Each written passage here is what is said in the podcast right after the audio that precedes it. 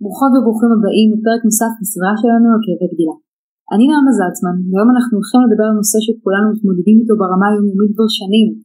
אבל מאז הקורונה והמעבר לעבודה מרחוק הוא הפך לאף קצת יותר קשה לפענוח. והוא ניתוח שפת הגוף של מי שנמצא מולנו, רק מעבר למסך. אז היום יש לי את העונג לארח את ורד פלדמן, שרובנו מכירים כשחקנית עסוקה בסדרות טלוויזיה ובתיאטרון, אבל האמת שלפני כמעט עשור בעקבות אירוע אישי שעברה, החלה לחקור לעומק את עולם שפת הגוף.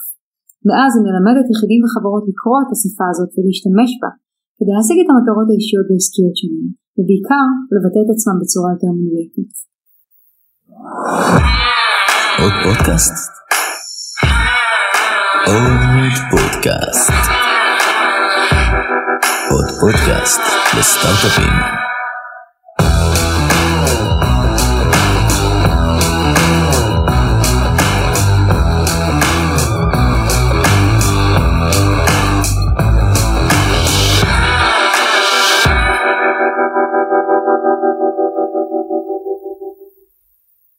ורד, תודה רבה שבאת להתארח.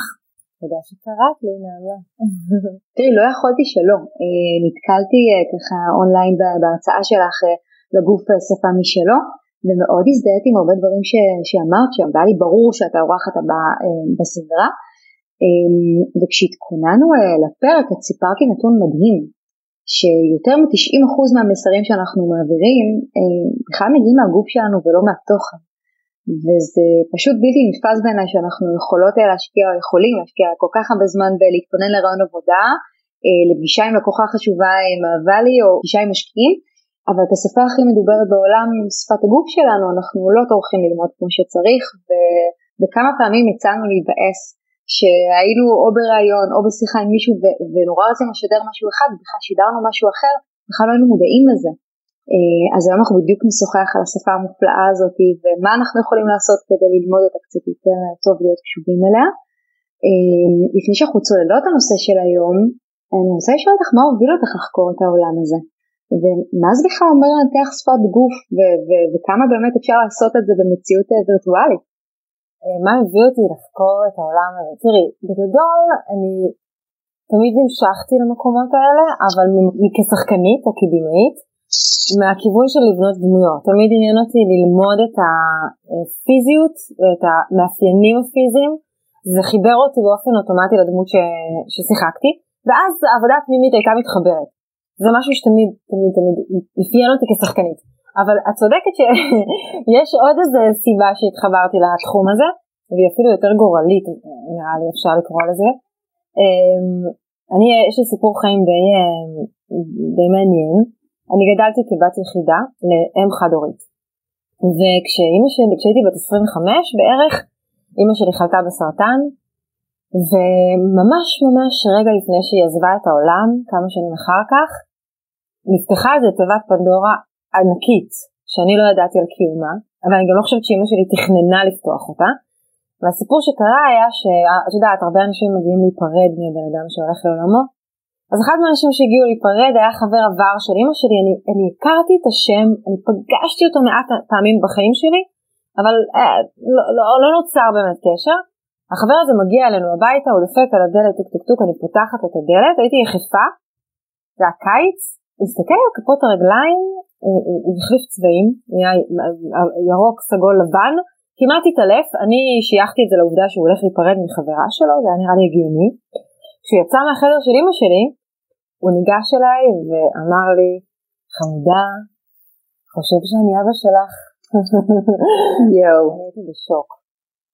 איך הרגשת? זה מטלטל. תראי, קודם כל, אני ממש ממש לא הבנתי מה הוא רוצה ממני, אני חשבתי שהוא קצת קוקו, אוקיי? גם היה, היה מישהו שהיה, מבחינתי היה אבא שלי, הוא, הוא לא גידל אותי, הקשר היה סבוך. אבל היה מישהו כזה, מבינה שלוהק לתפקיד. אז אני הייתי מאוד מבולבלת בעיקר, והסתכלתי עליו במין מבט של מה, מאיפה באת, מה אתה רוצה, אני לא קונה את זה. הבן אדם בערך שבועיים, אה, קצת פחות משבועיים, חיזר אחריי ונורא נורא רצה לעשות בדיקת אבהות.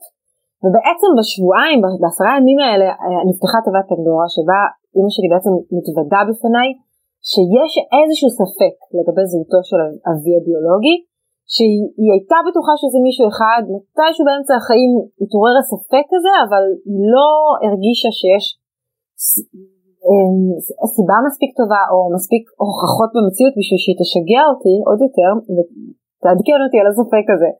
אגב, אני מודה לה על זה שהיא לא עשתה את זה כי היה מספיק מסובך. אמ, זהו, ואנחנו, אני משתכנעת לעשות את בדיקת האבהות, ואנחנו עושים אותה ביום ראשון בבוקר, וביום ראשון בערב אמא שלי הולכת לעולמה. ושם בעצם, אמ, אה, תראי, הכל התחיל בעצם מזה שהוא הסתכל לי על כפות הרגליים, והוא זיהה משהו אה, דומה. והכף רגל שלי סטנדרטית לגמרי. היום אני מבינה מה הוא ראה, הוא ראה איזשהו, הוא ראה משהו בהחזקת הגוף, ממש באיך כף רגל דורכת על הקרקע, שזה באמת ייחודי לנו. אבל לא, לא יכולתי להבין את זה אז.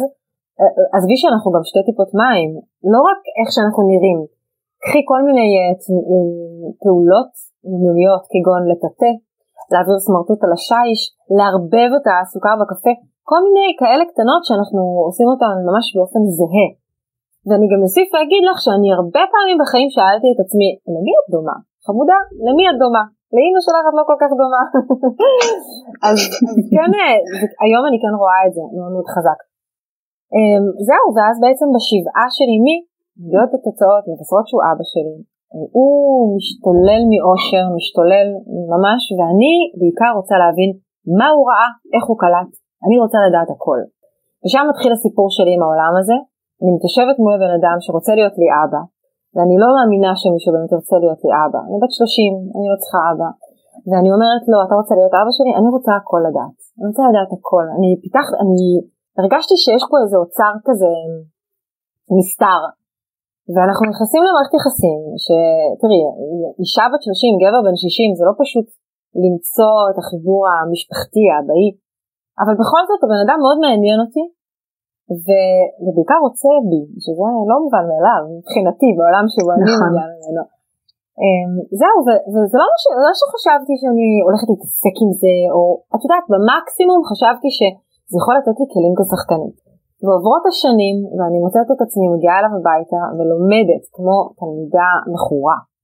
ולאורך השנים הוא שואל אותי, תגידי, את רוצה, אה, רוצה להתמקצע, את רוצה להתעסק בזה? ואני אומרת, לא, אני ו- ולא שמה לב שאני הולכת ומתמקצעת בזה. ואת יודעת איך שדברים קורים ככה לפעמים בחיים שאת לא מתכננת וזה פתאום קורה, ופתאום אני מוצאת כן. את עצמי במקום ללמד משחק, מלמדת כלים של שפת גוף, במסווה, ואני מבינה שיש לי זהב בידיים. ולאט לאט אני מגלה שיותר ויותר אנשים שאני מלמדת אותם מקבלים את, את הכלים האלה ומצליחים לייצר שינוי משמעותי בחיים שלהם, ואז מגיע השלב שאני אומרת, אוקיי, ואז עשיתי החלטה בעצם, ו... וגם אה, יצאתי לדרך וחקרתי עוד ועוד מומחים, אה, ושתיתי, אה, גמעתי אה, את החומר, ובניתי איזה מין מודל שאני מרגישה שהוא אה, גם מאוד מאוד פרקטי, וגם מכיל בתוכו, אני לא יודעת אם קורא לזה סודות, אבל מה זה בעצם שפת גוף? מה, מה, מה זו השפה הזאת? זה בעצם יושבת על הרבה מאוד פערים שאנחנו מנסים להסתיר. בעצם... מה זאת אומרת? בעצם הגוף שלנו הוא מאוד קשה להשתיק אותו, זה כמעט בלתי אפשרי. אני לא רוצה להגיד בלתי אפשרי למרות שזה מה שאני חושבת, אז אני אומרת כמעט בלתי אפשרי, כי הוא לרוב ידבר משהו. זה, זה, זה שונה ממילים, מילים יכולות להשתיק את הווליום, אוקיי? אבל אנחנו נתשדר כל מיני דברים גם כשאנחנו שותקות. ולרוב מה שאם ננסה להשתיק את הגוף, לרוב מה שהוא יספר זה בעצם את מה שאנחנו מנסות בעצם להסתיר. כולנו, לכולנו הכאב הזה שדיברת עליו בהתחלה, בין למה לא הצלחתי להביא את עצמי ברעיון עבודה, או למה לא תופסים ממני מספיק בעבודה, כל הפערים האלה שאנחנו מרגישות שאנחנו לא מצליחות להביא את עצמנו לידי ביטוי מקסימלי, זה כאב שכולם מכירים אותו, והוא מחזיק פער בין מה אני רוצה שיחשבו עליי, מה אני רוצה לשדר, לבין מה שבפועל אני מצליחה, מכל מיני סיבות. והפער הזה הוא בעצם השדרים הנסתרים שמחזיקים את הפער הזה הם בדרך כלל פיזיים, בדרך כלל מסרים לא מילוליים. וזה נכון שזה יותר מ-90 ויותר מזה, כולנו קוראים אותם, כולנו קולטים אותם, אבל אנחנו לא מספיק סומכים על האינטליגנציה שלנו אה, כדי ממש לתמלל אותם, לכמת אותם למילים ולפרק אותם. אז יוצא שאנחנו הרבה פעמים קולטות כל מיני מסרים, אנחנו, וזה נשאר אמורפי. ובעצם הכלים איך אני קוראת את הדבר הזה, או מה כל איבר ומחלקה בגוף מסמל ומספר ואיזה מאפיינים, מאפיינים התנהגות, התנהגותיים יש לכל מחלקה, זאת בעצם, לא זאת, זה בעצם הדקדוק של השפה הזאת. מעניין. אני חושבת שאחת הסיטואציות היותר באמת מלחיצות שאני רוצה להתחיל ולדבר איתך עליהן היא באמת העניין של רעיונות עבודה. בטח בצורה שהיא וירטואלית, ונשים באמת את העובדה ששיחות אה, זום האלה מכריחות אותנו להתמודד עם איך שאנחנו נרא, נראים, או יותר נכון עוברים, שזה כבר עניין אה, מלחיץ. אה, אני לא זוכרת, נראה לי שקראתי באיזה כתבה בארץ שכמות הניתוחים הפלסטיים עלתה בצורה מאוד דרמטית בשנה האחרונה, ואחת הסיבות ש, שחושבים זה כי פתאום אנחנו רואים את עצמנו ממש כל היום. אה, אולי זה גם בגלל כל הפילטרים של אינסטגרם וטיקטוק, אבל זה כבר, זה כבר מחקר אחר. אז אני רוצה לשאול אותך קודם כל, איך, איך אה, אני כמרואיינת לצורך העניין יכולה להביא את עצמי בצורה יותר אותנטית לשיחה. כן, עם כל החששות והפחדים שבטח עולים לאנשים במהלך רעיונות עבודה. קודם כל התשובה, אחת התשובות למה שאני שואלת נמצאת תמונה בשאלה, כי בעצם כשהתחלת לשאול אמרת, אנחנו רואים את עצמנו כל הזמן.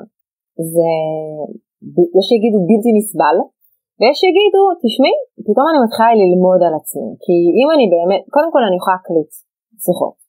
אני יכולה להקליט ולצפות בהם אחר כך, אני לא חייבת תוך כדי להיות עד כדי כך multitask בשביל גם לקלוט על, על, עצמי, אבל בעצם היתרון נכון. האדיר הוא שאני מקבלת פידבק live. תחשבי כמה פעמים היינו בסיטואציות, ואז שאלו אותנו, למה, אבל מה הגבת? איך הגבת? ואז ניסינו להיזכר, ואנחנו זוכרות את המלל בעיקר, לא זוכרות מה קרה לנו בגוף, וזה הכל אמורפי, שוב. ופה אנחנו ממש יכולות לראות מה קורה לנו, איך אנחנו נראות, איזה מחלקה עובדת יותר בגוף, מה משותק, איפה יש תקיעות, וזה יתרון. אז קודם כל, כדי לשפר את האותנטיות, החוק מספר אחד שאני אומרת לכולם זה תצלמו, בוא נגיד לפחות עשר פגישות קצרות. זה לא צריך להיות יותר משלוש דקות אגב, אתה צריך לצפות יותר משלוש דקות בשביל לקבל את המסרים. קשה לך לראות על עצמך מה בדיוק קופץ, תן למישהו שאתה סומך עליו, תגיד לו בוא תעשה לי טובה, תשב שעה, תן לי פרופיל, תן לי, אוקיי, ת, ת, ת, תסכם לי את הדבר. אז זה דבר ראשון, כי בעצם רק אחרי שאנחנו מצליחות לראות את עצמנו יש לנו מושג איך אנחנו נראות. זה נשמע קלישאה אבל זה נכון.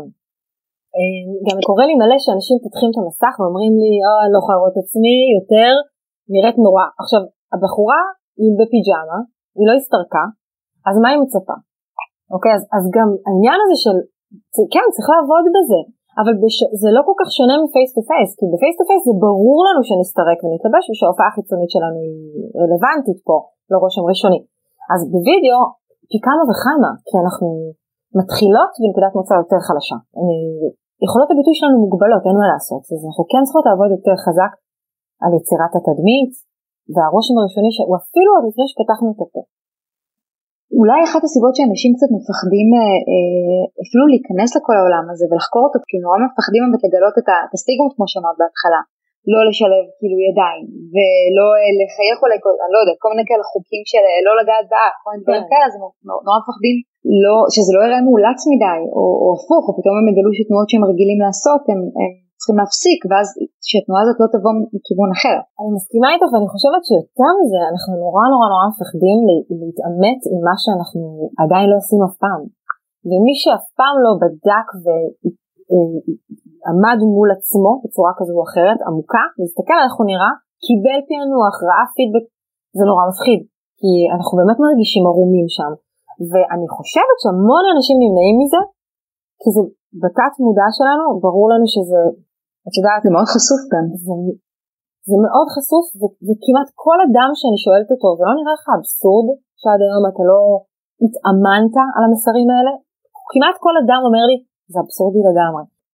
איזה כלים אני בעצם, אז את אומרת להסתכל קודם כל, לעשות איזה, איזה כמה טייקים אה, ולראות איך אנחנו עוברים ולראות מה, מה מפריע לי, זאת אומרת מה אני צריכה לחפש בדבר ממש כזה. כמו, אה, ממש כמו חוקר, אוקיי? זאת אומרת כשאתה יושב, נורא קל לנו לעשות את זה על מישהו אחר. אז בואי ניתן לך למשל דוגמה.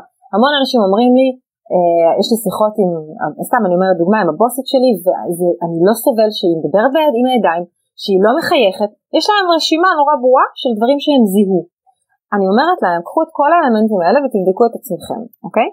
לא רק האם אני משתמש בידיים או לא, באיזה יד אני יותר משתמש, מה קצב דיבור שלי, האם הוא מסונכרן עם קצב הגוף שלי, כמה פעמים חייכתי בשיחה, הסתכלתי על העינית או העיניים שלי ברחו. אם הם ברחו אז לאיזה כיוון וכמה פעמים בשיחה הם ברחו. נגעתי בשיער שלי, השיער כיסה את הפנים שלי או שאני חשופה יחסית.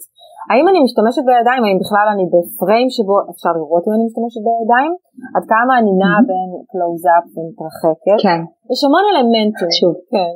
שאפשר לבחון. ואני אומרת, ככל שנצליח להסתכל על עצמנו בעין מקצועית, ולא להגיד, אוי, אני נראית נורא, יצא לי חדשקון, יש לי אה, קמטים, שזה בסדר, זה מחסום שצריך לעבור אותו, אבל ממש לקחת אה, אה, רשימה, רשימת מכולת, ולעבור איבר איבר ולהגיד מה קורה לו, אוקיי? ואז אם אנחנו מצליחים להסתכל על עצמנו בעין מקצועית, יש כבר אה, קרש, אפשר להתחיל לעבוד על הדברים, יש מקפצה מבחינתי. כי אז מה? כי אז אני יכולה לראות נניח שהגב שלי אה, נוטה, הוא מאוד מאוד מאוד כפוף, אז אני אזכור להחזיק אותו יותר במהלך השיחה, דברים כאלה ש... קודם כל, כדי להבין, כדי להבין מה אני צריכה לעשות, איך להשתפר, אני צריכה להבין מה אני לא, מה צורם לי. זה דבר ראשון. התרגול, המהות שלו, זה להרחיב את המנעדים. כמו כל דבר בחיים, אנחנו רוצות להתפתח. מה זה אומר? אנחנו רוצות להיות יותר חכמות, אנחנו רוצות ללמוד דברים חדשים. אז אותו דבר בגוף שלנו, אנחנו רוצות לגלות עולמות חדשים, אנחנו רוצות שהבחירה אם להיות כפופה או זקופה, או אם לפתוח ידיים או כי היא שלנו. בדיוק. ושאנשים יפסיקו להגיד לעצמם, כן, ככה אני, ככה אני מדברת. אין דבר כזה, ככה התרגלתי, וזה דפוס שסיגלתי לעצמי. אבל אנחנו יודעות כבר שכל דפוס אפשר לשבור, אנשים שברו, באמת, נגמלו מהתמכרויות מאוד מאוד גדולות וקשות. אחת כמה, על אחת כמה וכמה. איך אני, הרבה פעמים, יש את העולם של, של תקשורת פנים ארגונית, והרבה פעמים יש שיחות חברה שיכולות להיות עם עשרה אנשים, חמישים וגם מאה חמישים ויותר. איך אה, אני בתור מישהי שמובילה שיחה כזאת יכולה בכלל לקרוא איך אנשים מרגישים או חווים את השיחה הזאת? זאת אומרת, האם, האם יש בכלל דרך פרואקטיבית אה, במעמד כזה לנסות להבין איך עובדים מרגישים? תראי, אז קודם כל, ואת נוגעת בנקודה נורא רלוונטית, כי בעיניי אנחנו ב, במעבר הספציפי הזה למרחב הווירטואלי, בקנה מידה כזה גדול, אנחנו כמנהלים, אנחנו מחויבות, מחויבים לקבל את הכלים שיעזרו לנו באמת לנתח, כי אנחנו אבודים במרחב הזה. אבל אני אומרת אותו רגע לפני שאני נהיית נגיד מומחית בדבר, יודעת לנתח, כי זה באמת multitask, כי אתה צריך להסתכל על כמה ריבועים במקביל, ותוך כדי שאתה מנהל מפגש אתה צריך לקלוט. אבל זה אפשרי, קודם כל זה אפשרי, זה לוקח זמן ותרגול, אבל לפני זה אני רוצה להגיד שבגלל שאנחנו עומדות מול הקושי הזה, בעיקר כי זה מדיום של ריחוק, אז יש פה איזה אלמנט שהוא מבחינתי המכריע בכל התקשורת במרחב הווירטואלי, והאלמנט הזה אולי יישמע לכם כמו קלישאה, אבל בואי שנייה נקדיש לו תשומת לב, נאיר אותו באלף. הרי כדי, כדי לתקשר בכלל, basic basic, יש תנאי מסוים, שכולנו בעצם מקיימים אותו בשביל לתקשר, והתנאי הוא חשיפה. אני חייבת להיחשף באיזשהו אופן, להיחשף, סליחה, אה, גם אם אני רוצה לתקשר באופן מאוד בסיסי, לצורך העניין אני רוצה ללכת לקנות משהו, בסדר? צריך לעשות קניות הביתה. אז אני הולכת לסופר, בהנחה ואני הולכת פיזית. אז אני הולכת לסופר ואני ממלאה את העגלה ואז אני באה לשלם והקופאית או הקופאי יכולים לקלוט עליי מלא דברים. הם יכולים לקלוט איזה טמפרמנט יש לי כבן אדם. מה המצב רוח שלי ברגע זה? עצבנו אותי, לא עצבנו אותי, אני עייפה, אני עצובה, בכיתי לפני רגע וכולי. הם יכולים אפילו לקלוט מה היחס שלי לכסף, לקניות, כי אולי כשאמרו לי את המחיר אמרתי אוקיי אז אני אוריד את החסה ואני אוריד, לא תכננתי להיחשף, תכננתי פרקטית קנות קניות הביתה, נחשפתי.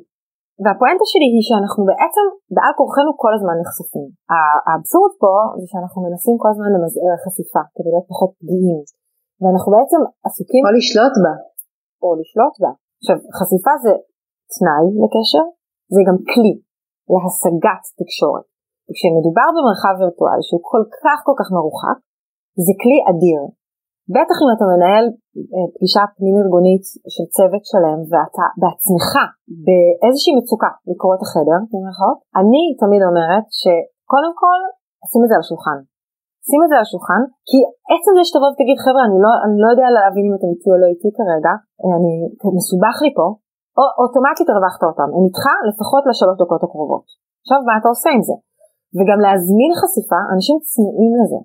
הם מרגישים כל כך אבודים במרחק הזה, שהם רק מחפשים שמישהו א' ייחשף לפניהם, וב' יאפשר להם רגע לשים את מה שעובר עליהם. להיחשף. כן. בעצם כשאני נחשפת, אני, אני מרוויחה המון נקודות. אני קודם כל, אני קודם כל שוברת את הפרח. דבר שני, אני מקרבת, ודבר שלישי, אני בעצם מייצרת אמון, כי אם אני נחשפת בפנייך, סימן שאני באיזשהו אופן סומכת עלייך. רוב הסיכויים שאת יותר תשמחי עליי once עשיתי את זה. אז זה קודם כל לפני שאנחנו לומדים איך לנתח את הריבוע הקטנצ'יק הזה, אוקיי? על מה אחראי המצח, האף, הפה, האוזניים, הידיים וכולי, כדאי שנשים את זה על השולחן ונבקש את הפידבק הזה. כשאת אומרת בעצם להיחשף הזמן, היא קוראת להם לעשות מה? אז קודם כל לשים על השולחן הזה שאני לא בטוחה שהם איתי. תנו לי סימן, תגידו אם זה, זה אתם צריכים הפסקה, מה קורה, אני זה, אוקיי, אני שולחת משוב אחרי המפגש, אני בודקת כרגע, התקשורת מאוד השתנתה, אני בודקת כרגע כמה הם מסוגלים לשאת את, את המפגשי צוות האלה. אם זה יותר מדי להם אחת השבוע, אני, אני מנסה לייצר דיאלוג אמיתי, כנה ופתוח סביב המקום הזה. ואז תהיה לי אינדיקציה אם הם איתי, אם לא איתי כמה. מה בדרך כלל ככה ממש בהיי לבל, התפקיד של כמה חלקים מאוד אה, מהותיים בפנים שלנו. אה, וזה בדרך כלל החיוך שלנו, אני מניחה, העיניים. אז קודם כל החיוך זה גם, כולנו יודעים שכדאי לחייך, נכון? אבל נגיד מה ההבדל בין חיוך לחיוך ללא שיניים, חושף שיניים ולוע, לבין חיוך שכזה את דואגת שהשפתיים ייסגרו. מה ההבדל? אנחנו מרגישות הבדל בשדר. בשני המקרים הבן אדם רוצה לשדר לבביות. תראי, השפתיים אחראיות על הזרימה שלנו, אוקיי? בין היתר. אה, הזרימה במובן הקוגניציה, החשיבתי. ובעצם אנחנו, כשאנחנו סוגרות שפתיים, ותשימי לב, זה קורה אצל הרבה טיפוסים של שפתיים מקובצות, מכירה את הטיפוסים האלה? שם המון מתח. כן. אז הזרימה מכווצת. אין, אז בדרך כלל אנשים לא כל כך ספונטניים, לא כל כך זורמים. אה, מאוד מאוד שוקלים מילים, מאוד אנשים שיתפסו אותך במילה שלך וכולי. אנשים שמחייכים עם כל השיניים, יש הרבה אנשים שנורא נבוכים מזה. מעניין למה, תראי גם אה, הפה הוא דבר מאוד אינטימי. נכון. מה שקורה לנו כשאנחנו מחייכות בלי, בלי שאנחנו בשליטה זה, זה בדיוק זה, אפשר להסתכל לנו לתוך הסתימות, אוקיי? ויש המון שנבהלים מזה, כי זה מאוד מאוד חשוף. וזה נכון, כשאני מחייכת, מלוא פה והשיניים והחניכיים, אני בעצם מספרת על עצמי שאני בן אדם זורם, פתוח, שלא מפחד להיחשף. אוקיי? לא מפחד שיסתכלו לתוכו פנימה. זה לגבי. אבל כן צריך לתרגל את זה, אני מניחה שזה לא ייראה קצת מאולץ אה, לאנשים שיותר קשה להם אולי לחייך. תראי, כל, כל העניין בשפת גוף זה לתרגל עד שאתה מוצא את האותנטי שלך. ועד שאתה מוצא אותו זה יכול להרגיש מזויף, אבל תני לי, תני לי משהו בחיים שאנחנו מתרגלות, וישר זה, זה קורה. אני, על מה חשוב נניח להקפיד בשיחות אחד על אחד? כאילו אחד הכלים הראשונים שהתחילה הקורונה זה אמרו ישר תמיד עלו על שיחות וידאו כדי, כדי לראות אחד את השני. כי אנחנו לא רואים אחד את השני במשרד. אז איך אני קצת יכולה יותר לייצר אמפתיה אצל אנשים שקצת יותר קשה להם להיפתח אבל אני כן רואה את המצוקה שלהם? אז קודם כל נסתכל לתוך העדשה של המצלמה. זה קצת מלאכותי לנו, אנחנו לא מורגלים לזה, זה גם זה עניין של אימון. זה לא אומר כל הזמן להיות סטיף uh, אונט, כאילו זה לא, אבל כן לזכור שזאת נקודת נחיתה שאני צריכה לעבור בה מספר פעמים במהלך המפגש. כי בעצם זה, זה כמו העיניים של הבן אדם שמולי. זה דבר ראשון, להגביה את המחשב טיפה כדי שאני בעצם אייצר שיח בגובה העיניים. בדרך כלל אם אני לא מגביה את המחשב mm-hmm. אני קצת גבוהה מהמצלמה ואז אני מייצרת בלי שאני שמה לב איזה תחושת אני למעלה, את למטה אני למעלה. זה עובר בתת mm-hmm. מידה. יש המון המון כלים שאפשר לעשות. קודם כל לדאוג לא להיות מרוחקת מאוד מהמצלמה, זאת אומרת אה, לא להצטלם בלונג שוט כזה שרואים את כל הגוף.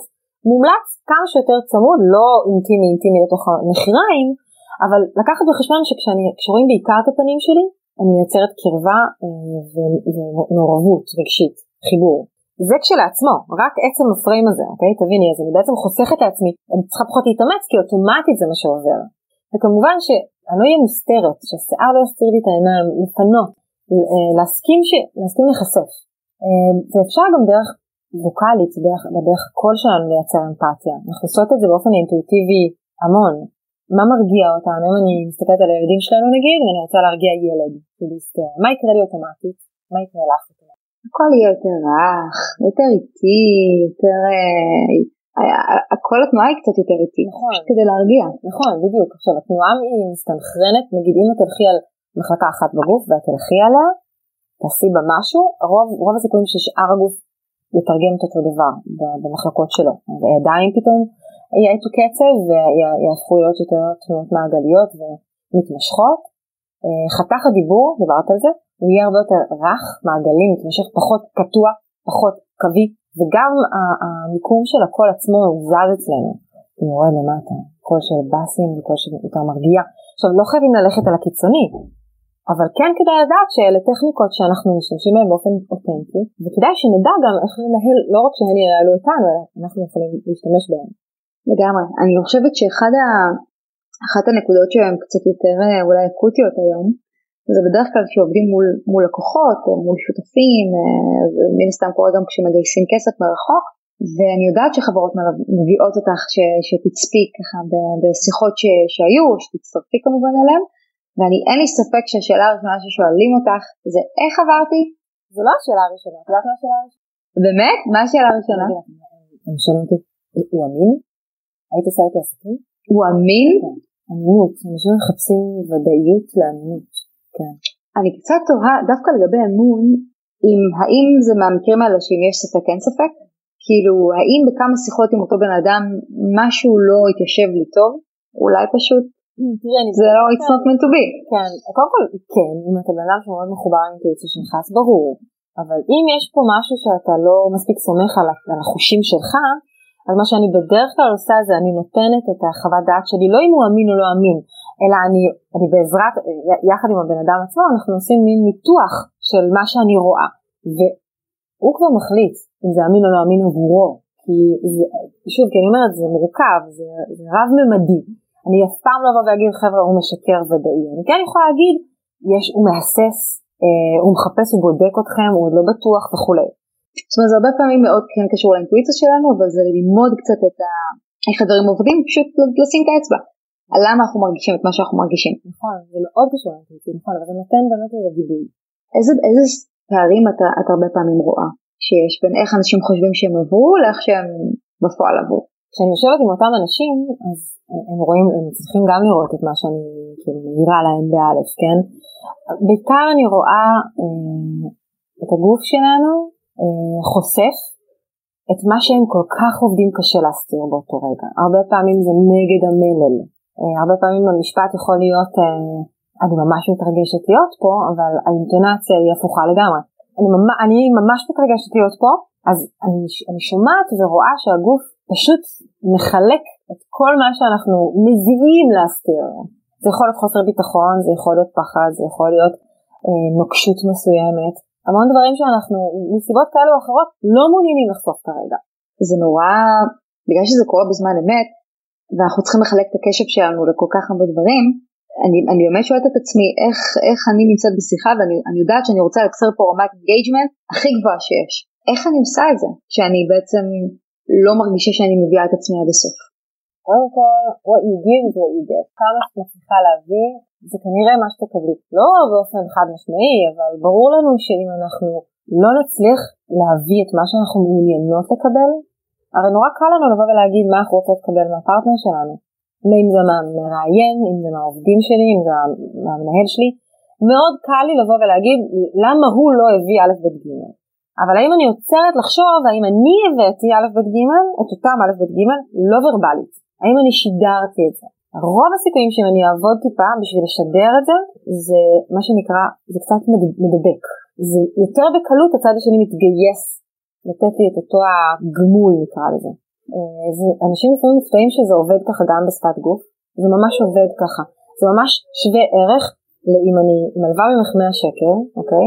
נתקעתי בלי כסף, ואת אומרת לי, קחי בקטנה. ואני אומרת לך, אני אחזיר לך. את אומרת לי, ורד עזבי, את צריכה להחזיר לי. עכשיו אני יודעת שהתכוונת לזה, אבל בראש שלי אני אחשוב אוקיי אז אני אפנק אותך, אני אעשה לך, אני אזמין משהו, אני, אני חייבת לך.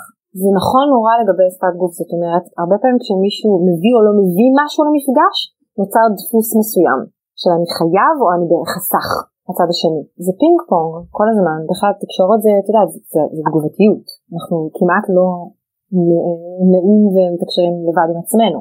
ולכן כאילו החוק הכי הכי גדול בדבר הזה, אתה רוצה לייצר, אתה you want to engage someone, אז למה אני רוצה, זאת אומרת, לדייק מה אני רוצה לקבל ממנו, ואז לשבת לעשות חושבים עם עצמי, איך אני ממלאה במסרים לא מילוליים שבדיוק מביאים את זה. תני לי דוגמה. אנחנו רוצות לגייס, קטנה. אנחנו רוצות לגייס מישהי, רוצות לגייס, מה נורא חשוב לנו שהיא תביא, בארסנל, אנרגיות. מה עוד? אה, רעב, תשוקה, לראות פה תשוקות שלי, אם התשוקה שלה במקום הנכון, אוקיי. ואם כן אז... יפה, עכשיו את מסכימה איתי שהרבה פעמים כשאני באה לגייס מישהי, אני משחקת אותה hard to get, כי המשרה הזאת זאת משרה שווה ומישהי צריכה להתאבד עליה, נכון? אז אני לצורך העניין נשענת אחורה ומשדרת במסרים על המילואים, כן, מה, מה, מה... תני לי, בואי תשכנעי אותי למה את אה, צריכה לקבל את זה. נכון, עכשיו, רוב הסיכויים, לא כל הסיכויים, אבל רוב הסיכויים שאם אני אבוא בכזאת גישה, מי שיעמוד מולי ירגיש את זה, חלקם יגידו יבואו ויגידו אוקיי היא בודקת אותי אני אתן לה את מה שהיא רוצה אבל חלקם יבואו ויגידו אני בתת מודע אני נדבקת באנרגיה הזו ואז בעצם אני כמגייסת כמראיינת אני לא באמת יכולה לבדוק אם היא רעבה או לא לא באופן חד משמעי כי אני לא שיקפתי לה בכלל מה אני מחפשת פה. עכשיו זה לא צריך להיות אקסטרימי זה צריך להיות עדין ומחושב אבל זה צריך להיות שם. אני אמורה להביא לכל מפגש את ה... בדיוק את הדברים שאני מעוניינת לקבל. זה קלאסי, אנחנו הרי המון עסוקות במה הוא לא נותן לי ומה הוא לא מביא לקשר. ואם אני אשאל את עצמי באמת, אני אגיע למסקנות שגם אני לא מביאה את זה לקשר, כי הוא לא מביא את זה לקשר. עכשיו זה מין פינג פונג כזה. נכון, זה מין מעגל אה, קסמים כזה. בדיוק, עכשיו, אחד הדברים שאומרים לך בטיפול זוגי, המטפלים הטובים, אומרים לך, כל פעם שאת רוצה לקבל ממנו משהו ואת לא מקבלת, פשוט תביאי את זה את. את תראי איך תוך שנייה הוא גם מביא את זה. אז זה, זה, זה מאוד חשוב באמת לפני רעיונות עבודה לחשוב על איזה סוג מה אנחנו בעצם רוצים לראות ואז באמת גם להביא את זה. אבל האם זה בהכרח אומר שכשאני מראיינת אני צריכה לבוא בהתלהבות ו- ו- ולחפש את ה... ולשאול בן אדם לשאול מישהו או מישהי מה את הכי אוהבת לעשות? מה, מה את קמה בבוקר ואת הכי פשנט בה אם את רוצה לוודא שאת לא פספסת אה, מתמודדים ומתמודדות, התשובה היא כן. אם לא אכפת לך לפספס אותם ואת אומרת לא, אני רוצה שמי שזה בוער בה, רק בה, רק בה, והיא תבין אותי ותקלוט שאני זה מה שאני רוצה לראות, תנחש אותי בעצם, אז היא תביא את זה. אבל אם את רוצה לוודא שלא פספסת ואת רוצה להתעקש על כאלה שגם אולי לוקח להם יותר זמן, אז חד משמעית. זה מעניין, אני, אני, אחת השאלות שככה קופצות לי עכשיו זה כל העניין הזה לגבי תרבויות, כי אנחנו מתקשרים עם אנשים מתרבויות אחרות, ותמיד זה מרגיש שיש התנהגויות מקומיות, איך אנחנו ישראלים אוהבים לדבר עם הידיים, יש עמים שזה יותר מקובל אצלם, יש עמים שזה פחות מקובל אצלם, אז, אבל בכל זאת אני בטוחה שיש דברים שכן משותפים אה, לכולם ואנחנו יכולים לנסות לזהות במהלך שיחה או לפחות להקפיד על הצד שלנו, או שאת בעצם באה ואומרת חבר'ה תלמדו את התרבויות של האנשים שאתם עובדים איתם, תבינו את הניואנסים ו- ותדעו ככה מה שנקרא עשה ואל תעשה. אני אומרת כמה דברים, אחד זה שיש דברים שהם כלל עולמיים, כמו למשל התפקיד של הידיים בתוך הגוף שלנו, התפקיד של הרגליים. לצורך העניין בואי נעשה רגע דוגמה פשוטה, הרגליים אצל כל בני האדם, לא משנה מאיזה תרבות הם, משקפות את היציבות שלנו בעולם, מחזיקות אותנו על הקרקע, זה לא סתם, סימבולית, הן באמת מחזיק, משקפות את היציבות. כשאני מנתחת תנועות רגליים, אני מנתחת את מה שקשור ביציבות המנטלית הבסיסית של האדם ביקום. בכל תרבות, אבל, אז, אז נגיד אני לומדת קודם כל את ה overall, אני צריכה ללמוד מה, מה כל איבר בעצם מייצג וזה באמת גלובלי. אחר כך, כן, אני אמורה ללכת וללמוד בעצם את מה אותה תרבות הוסיפה לידע האוניברסלי הזה. תראי, יש לנו דברים שאנחנו יודעות אותם, כל התרבויות יודעות אותם. כן, לא, נכון? למרות שבהודו אומרים כן לא כזה על האלכסון כזה. עדיין נכון, וגם צסינים. גם צסינים. לפעמים אומרים. אבל הם עדיין יבינו מתי בן אדם אומר כן ומתי בן אדם אומר לא. הם יבינו מתי בן אדם כועס בהבעות פנים שלו ומתי הוא מחייך. יש דברים שאנחנו, הם, הם אוניברסליים. כנ"ל לגבי הפונקציות של האיברים שלנו בגוף. אבל כל תרבות יש את התוספות שלה ואת הקודים שלה. ואת ה... באמת כאילו אה, מפת, מפת מקרא שלה. אם אני רוצה להבין למה תרבות מסוימת מפרשת אותי כוולגרית לצורך העניין, אז אני צריכה ללכת קצת ללמוד, שוב, את האלף, בית, גימל, דלת של התרבות הספציפית הזו. ולו רק בשביל לא לקחת אישית, ולא להרגיש שעשיתי משהו לא בסדר, אלא כי באמת יש בינינו פער מאוד גדול. מה עם תרבויות שאנחנו מרגישים כן יותר הזדהות איתן, כמו נכון. אמריקאים, שכן, או לא יודעת אם אמריקאים חמים לצורך העניין, אבל אנחנו גדלנו על אה, סרטים אמריקאים, והרבה פעמים אנחנו מרגישים כישראלים, בתור ישראלית שגרה בארצות הברית, שאנחנו, כאילו, ברור שאנחנו מבינים את השפה האמריקאית. אה, השפה התרבותית הכוונה, כן. לא כמובן השפה האנגלית. אם אני עכשיו מתקלגת, בשפת גוף הרבה פעמים כן עושים הכללות בשביל להוציא את היוצאים מן הכלל. אני צריך לעשות הכללה כדי ללמוד את כל היוצאים מן הכלל, אבל בגדול אנחנו תרבות בלתי אמצעית, בהגדרה שלנו, ישראלים. גם איטליה, גם איטלקים הם תרבות בלתי אמצעית. אוקיי? כל מקום שתלכי ותרגישי את החום הזה, את המזג ואת החום ואת הבלתי אמצעיות, את תרגישי יחסית שייכת.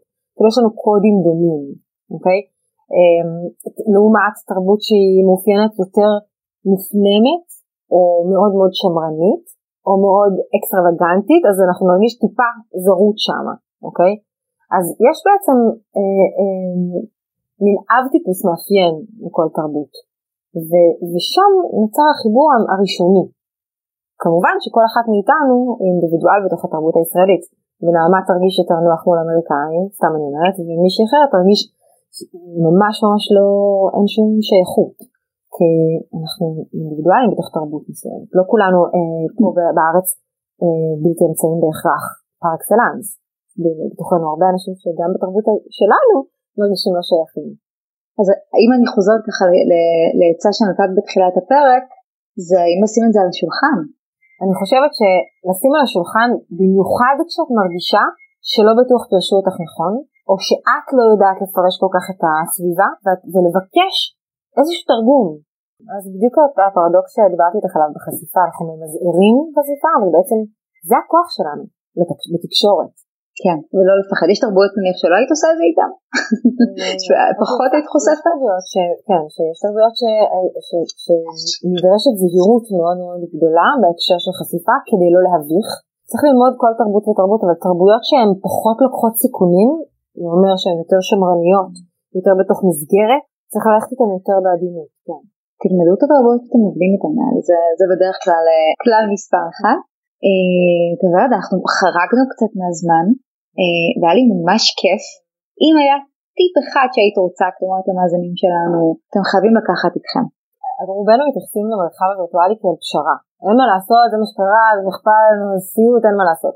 אבל האמת היא שבואו נודה על זה, כולנו כבר הבנו שזה כנראה יישאר פה, גם כשהתרבות אה, ועולם התרבות והבידור יחזרו, זאת אופציה לא רעה, מהרבה סיבות, וכדאי שנתחיל לקבל את זה כאלטרנטיבה נוספת. לצאת מה-state of mind שזה סיוט, ושזה... להתחיל להבין שאנחנו צריכים להשתפר שם. זה אומר ללמוד איך אנחנו ממקסמות את הרקע ואת התאורה ואת הפריים, ואיך כן משתמשות בידיים, איך מכניסות אותם לפריים. אגיד לך קודם כל באמת תודה ענקית אה, שבאת אה, להתארח וחלקת ככה מהניסיון שלך אז תודה רבה אני מקווה שהיה לך כיף. גם יהיה מאוד מאוד כיף תודה רבה. בשמחה אה, נאמר גם תודה כמובן לתומי וגיא ותודה לכם המאזינים אנחנו נתראה בפרק הבא של עוד פודקאסט על כאבי גדילה.